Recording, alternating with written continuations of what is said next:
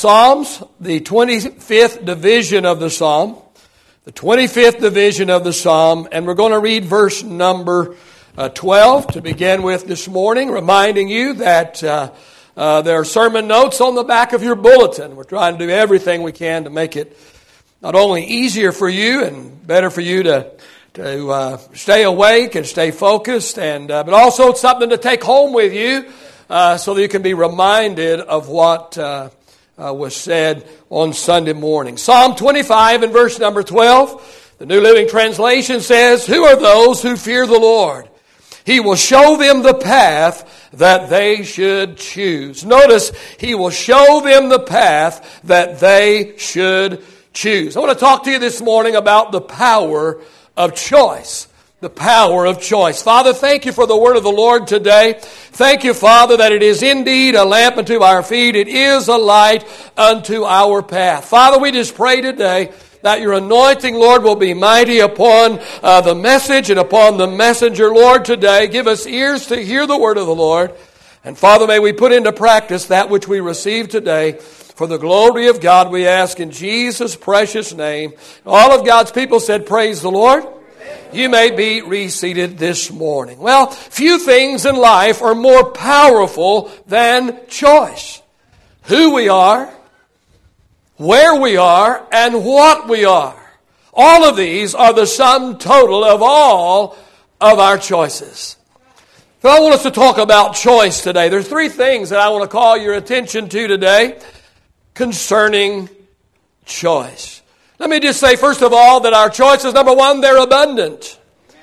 Our choices, they are abundant. Every single day, we must make an abundance of choices. Now, some of them are very minor and some of them are major. Some simply have to do with preference, some having profound life altering possibilities. These choices begin with what time am I going to get out of bed in the morning? Am I going to get out of bed in the morning? And what am I going to wear today? I don't know about you, but I solved that problem the night before. Now, not my wife. She'll have two or three or four outfits on, and uh, I'll leave the house, and she has one outfit on. She gets to the church in a totally different outfit. I, I settle that matter before I go to bed the night before. What am I going to have for breakfast this morning? Am I going to have breakfast this morning? What, well, what route am I going to take to work? Some of you are in such a rut, you don't even know, you know, when you leave and when you get there. Maybe you need to alter your route to work every once in a while. What am I going to do when I get home from work? Choices like these that we make every single day. Very, very simple choices. And then there are other choices that we must make in our life. Choices like Will I go to college? And if I do go to college, which college will I attend? And now that I am in college, what is going to be my major? Other life choices are things like where am I going to live? Uh, which job should I should I take? Uh, uh, who should I marry? How many children should I have? One mother had five ornery boys, and they were really, really ornery one day, and they were really kicking their heels up one day and really getting on their mother's nerves. And, and somebody asked the mother, said, if you had to do it all over again, would you still choose to have five kids? Oh, yes, she said, but not the same ones. Choices are abundant. We, we're forced to make them every single day. We choose to forgive or not to forgive. We will choose to lust or look away. Some of you choose to spare one eye. we choose to obey God or disobey God. We choose to love or we choose to hate. We choose to have a good attitude or we choose to have a bad attitude. We choose to become bitter or better. The choices that we make are abundant. We will even choose how we're going to respond to this message on choice. Now we understand without saying this morning that the most important choice that we will ever make in our entire life is the choice whether to accept or to reject the Lord Jesus Christ and the plan of salvation. The wisdom writer wrote about choice in Proverbs 3 and 31 Do not envy the wicked and choose none of his ways. We're talking about choices this morning. Let's talk about the second thing about choice this morning, and that is they're arranged. They're arranged. God and Satan both arrange circumstances and situations that require choice. Now, God does it in order to test our faith. Satan does it in order to tempt us to sin. James chapter 1 verse 14 and 15, but each one is tempted when he is drawn away by his own desires and enticed. Say enticed. And then when desire has conceived, it gives birth to sin, and sin, when it is full grown, brings forth death. Satan entices us with our own sinful desires. He sets us up. And know this this morning, my sinful desires may be different than your sinful desires and yours than mine. You see, you see, the devil studies us and he discovers our weaknesses. And then once he has discovered our weaknesses, then he lines up circumstances and situations that entice us to sin in the area of our greatest weakness. Such was the case with David and his sinful act with Bathsheba. Let's, let's turn to 2 Samuel chapter number 11 and chapter number 12 this morning. A very familiar uh, passage of Scripture, one that I've alluded to many times, but never when I'm talking about choices. We often talk about this when we talk about sin. We often talk about this when we talk about temptation, but, but wow, what an incredible example of the power of choice.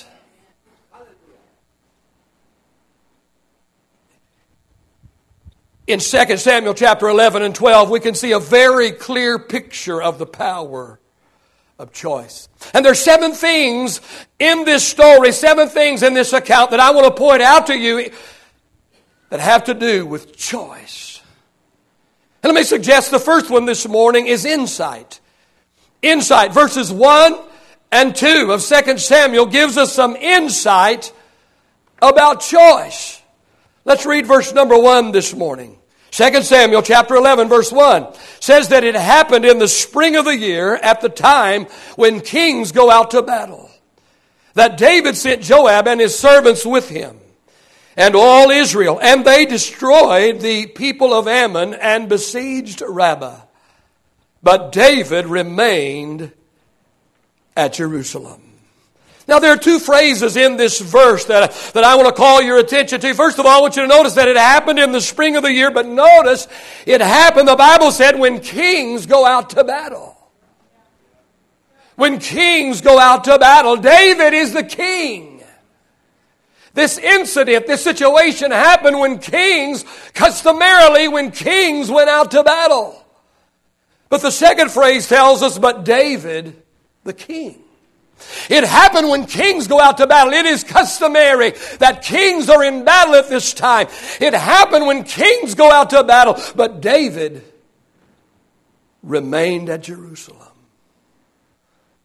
That's key this morning. That's, that's gigantic. You see, David's problems began when he chose, say choose, David's problems started when he chose to stay home instead of going with his army into battle. Now, sometimes we think that our choices don't really matter that much, and especially the, the small ones don't matter all that much, we think. If David would have chosen to go with his men into battle instead of staying home, let me tell you, he never would have seen Bathsheba bathing. He never would have lusted for her. He never would have sent for her. He never would have sinned. We like to point to the fact that David, when he was walking upon the roof, that he saw this woman bathing, uh, and he lusted for her, and he sent for her, and we like to point that out as his downfall. But let me tell you that it began before that. It began by the fact that he made a wrong choice. He should have been in battle with his men. He should have been uh, where kings were supposed to be, but because he was not where we, he was supposed to be,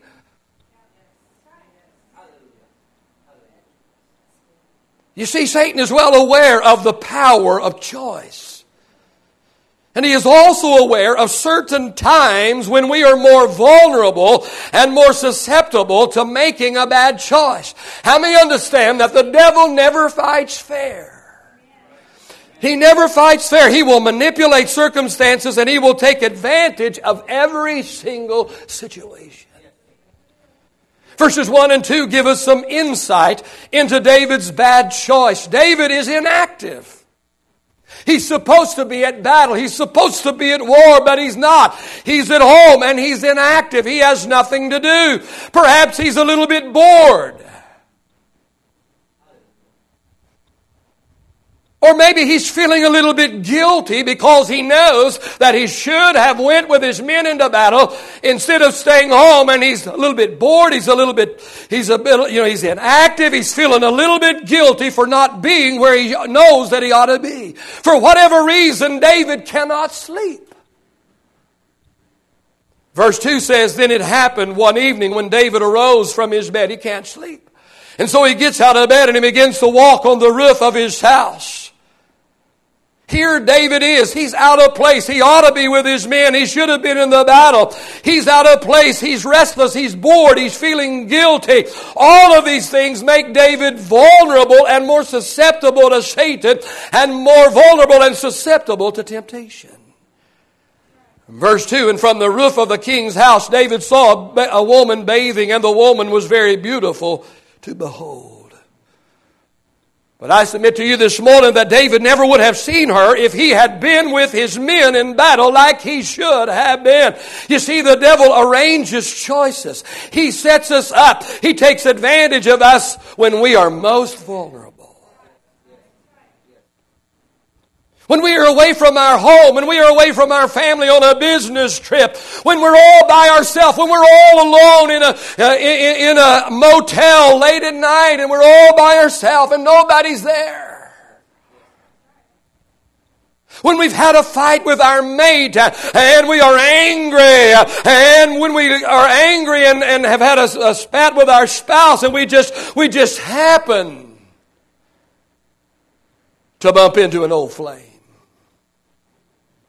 Or we just happen to see an old buddy that invites us to go have a drink. Or whatever. The devil arranges situations, uh, oh, where we are forced to make choices when we are most vulnerable. Verse 1 and 2 of 2 Samuel 11 gives us some insight into the vulnerability of David, which no doubt had an effect on the choice that he made.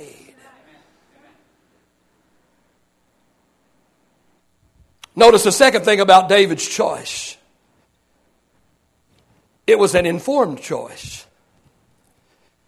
David's choice was an informed choice. Verse number three.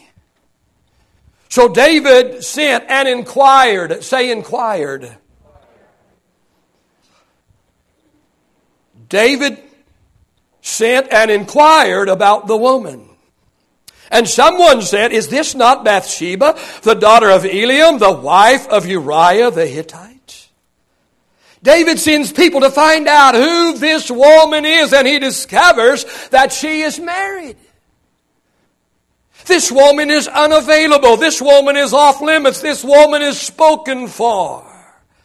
And not only is this woman married, the, the man that she is married to is gone off to battle.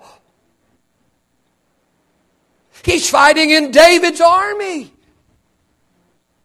He's putting his life on the line for David, and he's in danger in a battle that David ought to be battling and ought to be fighting in. David knows exactly what he's doing. He is deliberately and with full knowledge of the facts making a bad choice. Now, it's one thing to make a bad choice when you have limited information, but, but to make a bad choice when the facts are crystal clear, this is inexcusable.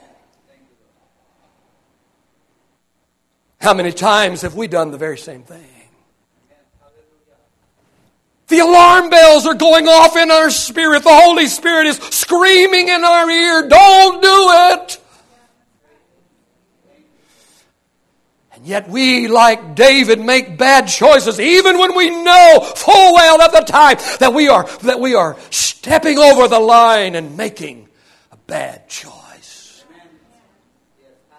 David knew she was married. He knew it was wrong. He did it anyway.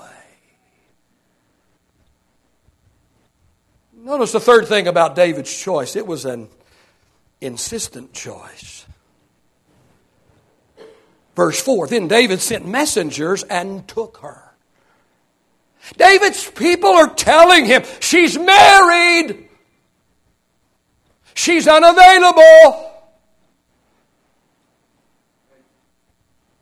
She's spoken for. Her husband is in your army, David.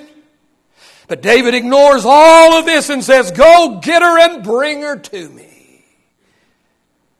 Perhaps David convinced himself that he would only enjoy her company and her conversation. Uh, perhaps David thought to himself, I know where to draw the line. Friend, too often we have too much confidence in ourselves. Too often we have far too much confidence in ourselves and our ability to come near the line without stepping over the line. Listen, friend, wisdom says be like Joseph and not like David. David purposely put his foot as close to the line as was humanly possible. David on the, or Joseph on the other hand, ran away from the line. And as a result, David stepped over the line. Joseph didn't. We're talking about the fact that our choices are arranged. Satan sets us up. He arranges circumstances and situations so that we are compelled to make a choice. And notice yet another thing about David's choice in our text. It was an in, indulgent choice. Verse number four Then David took her and lay with her and she returned to her home. Let me tell you, we just read this and we just think this all happened in a matter of a few moments or in the matter of, a, of an evening or whatever. This didn't happen in the space of a few minutes. How many understand that it would take time for the messengers to find out who she was? And then for the messengers to come back to David and inform David, this is who she is.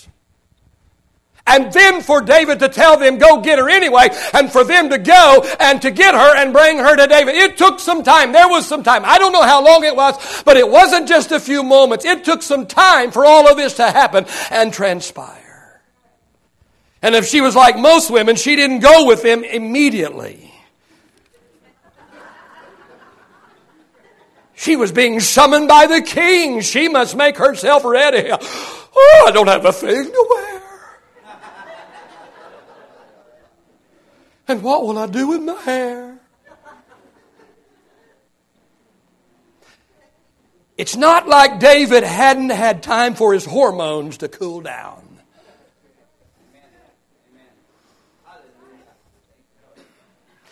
He's had time to think this thing through. He's had time to come to his senses. He's had time to count the cost. But he wants her.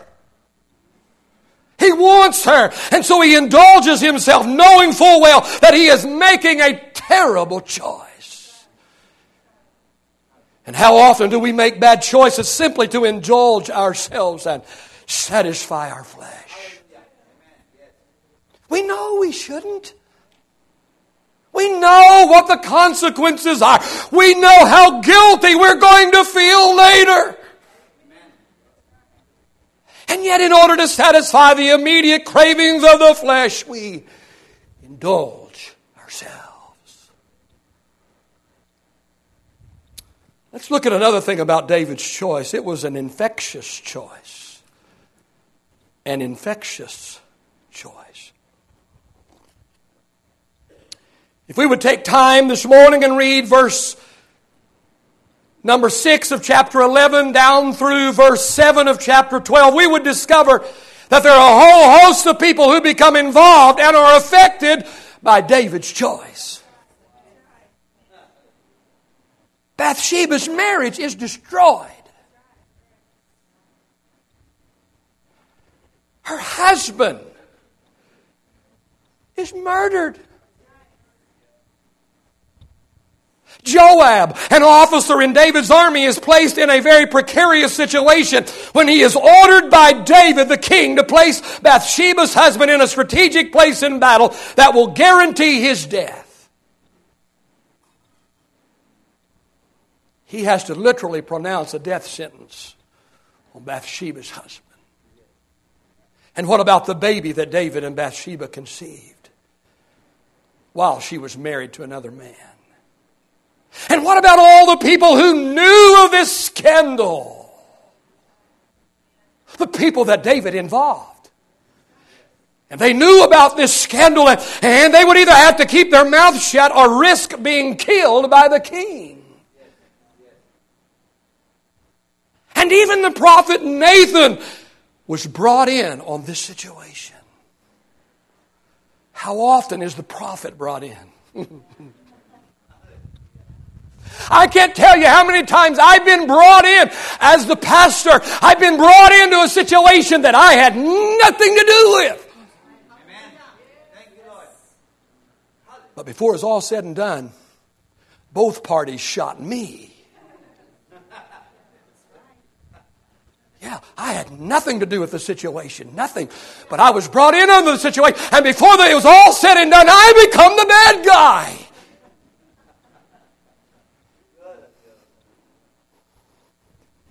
Even Nathan the prophet brought in on this situation. Somebody said it well when they said, No man is an island. Because everything that we say and everything that we do affects other people. Our choices are infectious, they have a domino effect. Oh, people wrongly think, Oh, what's the big deal? It's my life.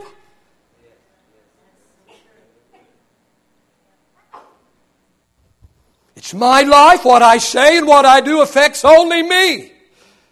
If I make a mistake, if I make a wrong choice, no big deal. It will only affect me. When I speak my mind on a matter, Don't I have a right to speak my mind? Don't I have a right to state my opinion? It's just me. It will only affect me. Wrong. Everything we say and everything we do affects other people. The simple choice of whether to go with his men into battle or stay home. This very simple choice, this one wrong, bad choice, started David on a string of bad choices that would eventually affect a host of people. But it started way back with just the simple choice do I go or do I stay? Notice the sixth thing about David's choice it was an interrogated choice. In 2 Samuel chapter 12, God sends Nathan the prophet to interrogate David. We need to be reminded God sees all and he hears all. Proverbs 15 and 3 says, The eyes of the Lord are in every place, keeping watch over the evil and the good. David tries to manipulate things and cover up his actions, but listen, there is one that cannot be manipulated. There is one from whom you cannot hide or cover up anything from.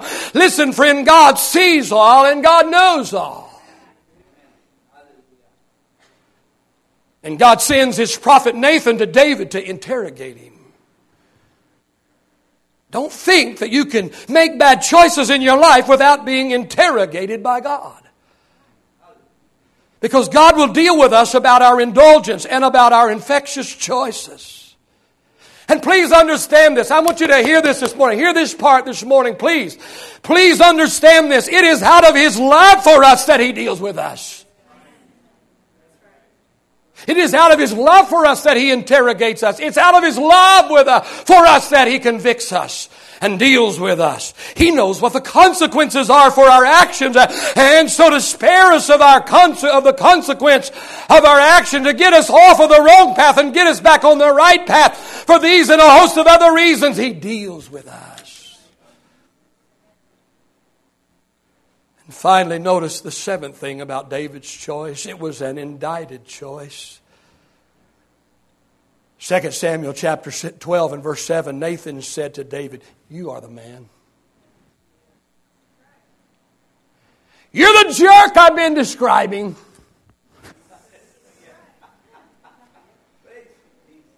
You're the guilty one I'm talking about. Because of your wrong choice, many lives have been negatively affected. Verse 14, listen to this. Boy, write this, underline this in your Bible. Verse 14, because by this deed, say this deed.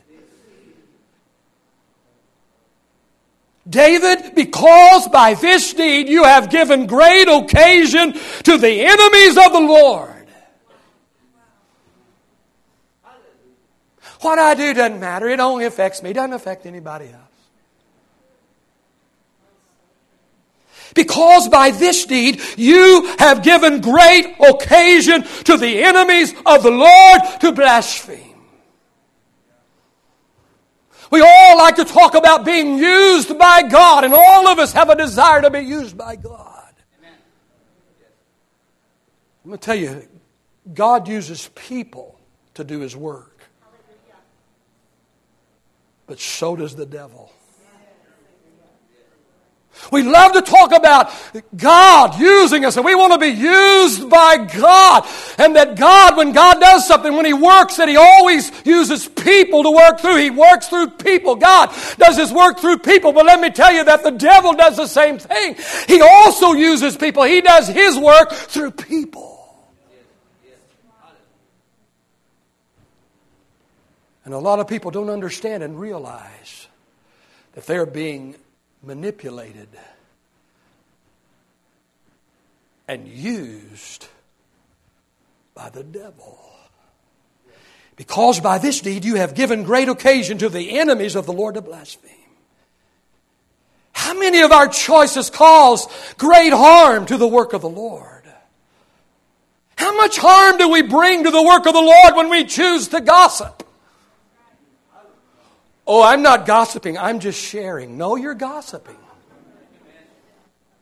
Well, it ain't gossip if it's true. Yes, you've gossiped. And gossip is being used by the devil. How many of our choices cause great harm to the work of the Lord when you choose to portray a bad attitude?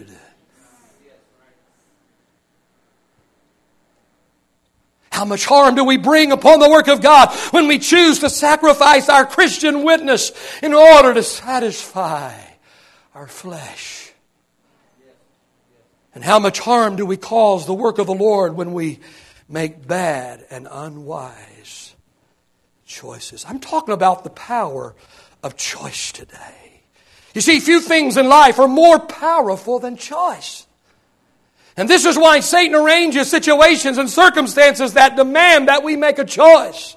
This is why the devil takes advantage of every single situation by offering us choices when we are, when we are tired and when we are weary or when we are bored or when we are inactive uh, or when we are all alone and all by ourselves or when we are out of town, uh, when we are away from people that don't know us. In times like these, uh, oh, we need to guard ourselves more. Three things about choice this morning. Number one, our choices. Number one, they are abundant. Number two, they are arranged. And number three, and finally and quickly this morning, they must be assisted.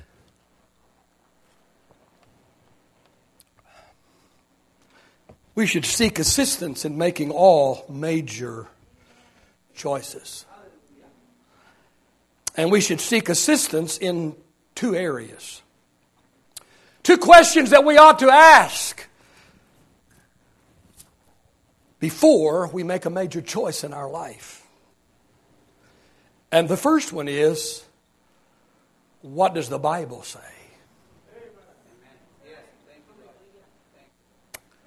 What does the Bible say? You see, the Bible contains all the information that we need to, to make good choices in every area of our life. The Bible doesn't just tell us how to get to heaven, how to stay out of hell. The Bible tells us how to choose a mate. Tells us how to get along with that mate once we've chosen them. Tells us how to handle our money. Tells us how to how to get along in relationship. The Bible Everything that we need to know how to live our everyday life can be found in the Bible. You got to look for it sometimes, but it's in there. It's in there. Let's read Proverbs chapter 2, verse 1 through 11, real quickly this morning. My child, listen to what I say and treasure my commands. Tune your ears to wisdom and concentrate on understanding. Cry out for insight and ask for understanding. Search for them as you would for silver and seek for them like hidden treasure. If you do that, you will understand what it means to fear the Lord and you will gain knowledge of God. For the Lord grants wisdom. From his mouth come knowledge and understanding. He grants a treasure of common sense to the honest. He is a shield to those who walk with integrity. He guards the paths of the just and protects those who are faithful to him. Notice the next three verses. Then you will understand what is right, what is just, and what is fair. And you will find the right way to go. If you seek the Word of God and you seek the wisdom that comes from the Word of God, then you will understand what is right. You will understand what's just, what's fair, and you will find the right way to go. You'll be able to make a right choice. For wisdom will enter your heart. When is wisdom going to enter in my heart? When I fill my heart with the book. That's what he just said. We don't we forget about what he said in those first few verses.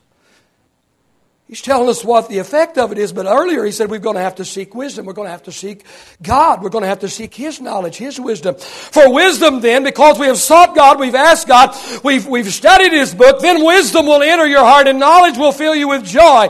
Notice verse 11 wise choices, wise choices will watch over you, understanding will keep you safe. You don't have to keep making those dumb mistakes you've been making. I said it as nice as I could.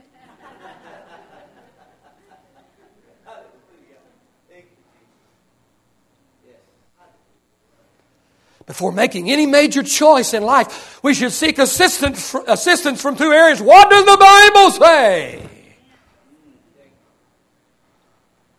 That's why you need to know more than just John 3:16. John 3:16 will get you to heaven. But tomorrow you need to go to work. And this afternoon you need to go home with your wife or your husband. You need to deal with those snotty nosed kids.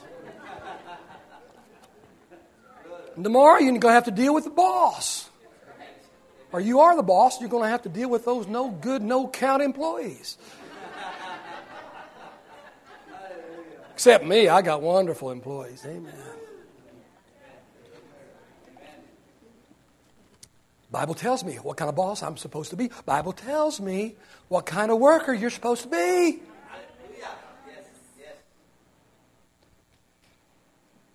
Don't make any major choice without seeking assistance. Ask yourself two questions. What does the Bible say? Number one and number two, ask yourself, what do the believers say? What do the believers say? Acts 15 and 28, they had a major decision to make in the early church. And so they had a board meeting. That's right. They had a board meeting. They had a major decision to make in the early church. So they called the elders of the, of the New Testament church together. They had a board meeting. They had a council to make some major decision. And here's what they said. They said in Acts 15 and 28, it seemed good to the Holy Spirit and to us. Sometimes we only talk to us. Sometimes we only talk to the Holy Spirit. No, it needs to be good with both. They said it's it seemed what the decision that they made seemed good to the Holy Spirit and to us. It bore witness with our spirits. What do the believers say? Proverbs 11 and 14 says, Where there is no counsel, the people will fall. But in the multitude of counselors, there is safety. Proverbs 12 and 15 says, The way of a fool is right in his own eyes, but he who heeds counsel is wise. So before making, making major, uh, major choices in our lives, we should, we should seek counsel from mature, settled, godly, proven saints that are successful in the area where we must make a choice in. I want to, I'm going to say that over again because I want you to get all of that. Before making major choices in our lives, we should seek counsel from mature, say mature, mature. settled, settled. godly, godly. proven, proven. people of God. Listen, who are successful in the area that we need help in. I've said it before, I'll say it a hundred times again. Don't seek financial advice from somebody that's broke.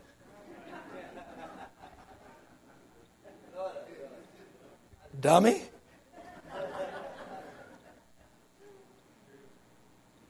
Don't go to somebody that's broke and ask them about financial advice. That's stupid. I'm not talking about you. You guys would never do that.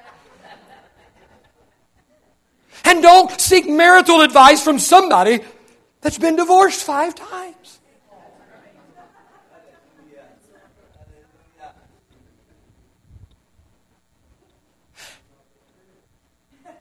Yeah, they got experience. And they hadn't learned yet.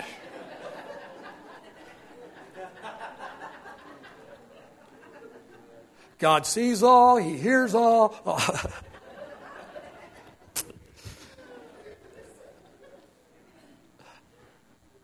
Don't seek parental advice from somebody who's estranged from their kids.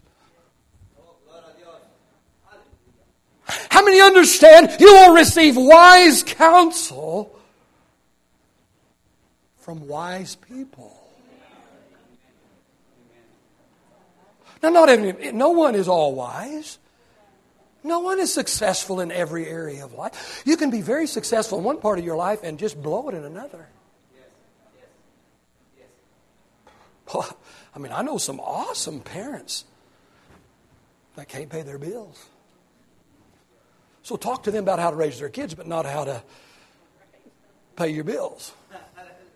I know some people that are incredibly successful financially, but they're terrible with their family. Nobody has it all together. Amen. And let me tell you that your mom and your dad love you. But just because they love you, that in and of itself doesn't mean that you ought to always take their advice.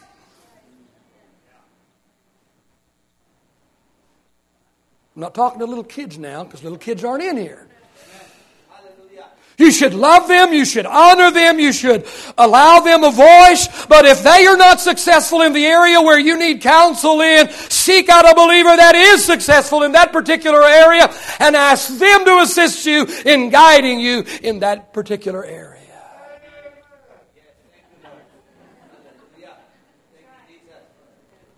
the uh, uh, musicians and singers would get back in place this morning talking about the power of choice today. You see, few things in life are as powerful as choice. You see, who we are and where we are. I don't like where I'm at. Well, guess whose fault it is? I'm just full of compassion today, ain't I? I got so sick when I lived out in West Texas, and it is ugly out there. But I used to get so sick of people griping about living in West Texas. I wanted to put a bumper sticker on mine that says, if it's so good from where you were, then go back.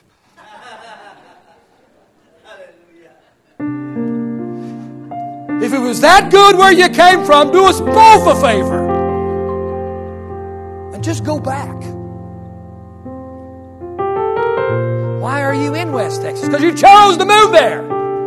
So you chose to move there, so make the best out of it. Amen. I could say a little bit about this humidity here. I get a little tired of the humidity myself here. Who we are, where we are, what we are.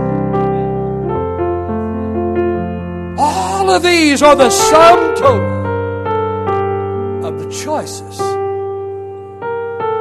that we have made in our life. The good news is this morning God doesn't throw us under the bus when we make a bad choice. God didn't throw David under the bus. Were there consequences for his actions? Absolutely, there always is. But the Bible tells us that David repented. And because David repented, God forgave him. And God continued to use him. Pastor, is there any hope for me? I made a bad choice. I, I made a terrible bad choice. Is there any is there any hope for me? Yes, yes, there is. Oh, oh God, Pastor, can God still use me after making such a horrible choice? Absolutely.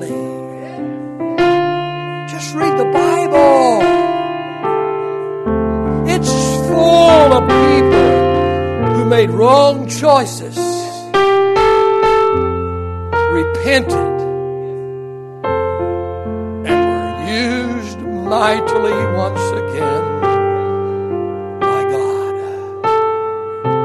God doesn't throw us under the bus when we make a poor choice. And who are we to throw people under the bus when they make bad choices? May not have made that bad choice, but all of us have made bad choices in our lives. Would you stand with me this morning? Please? Father, we just pray today that you'll take the word of the Lord. Take the word of God today, Lord, that has been preached under the anointing of your Spirit. Take your word today, God. Let it do an incredible work in hearts and in lives today. Heads are bowed and your eyes are closed. Nobody's looking about today.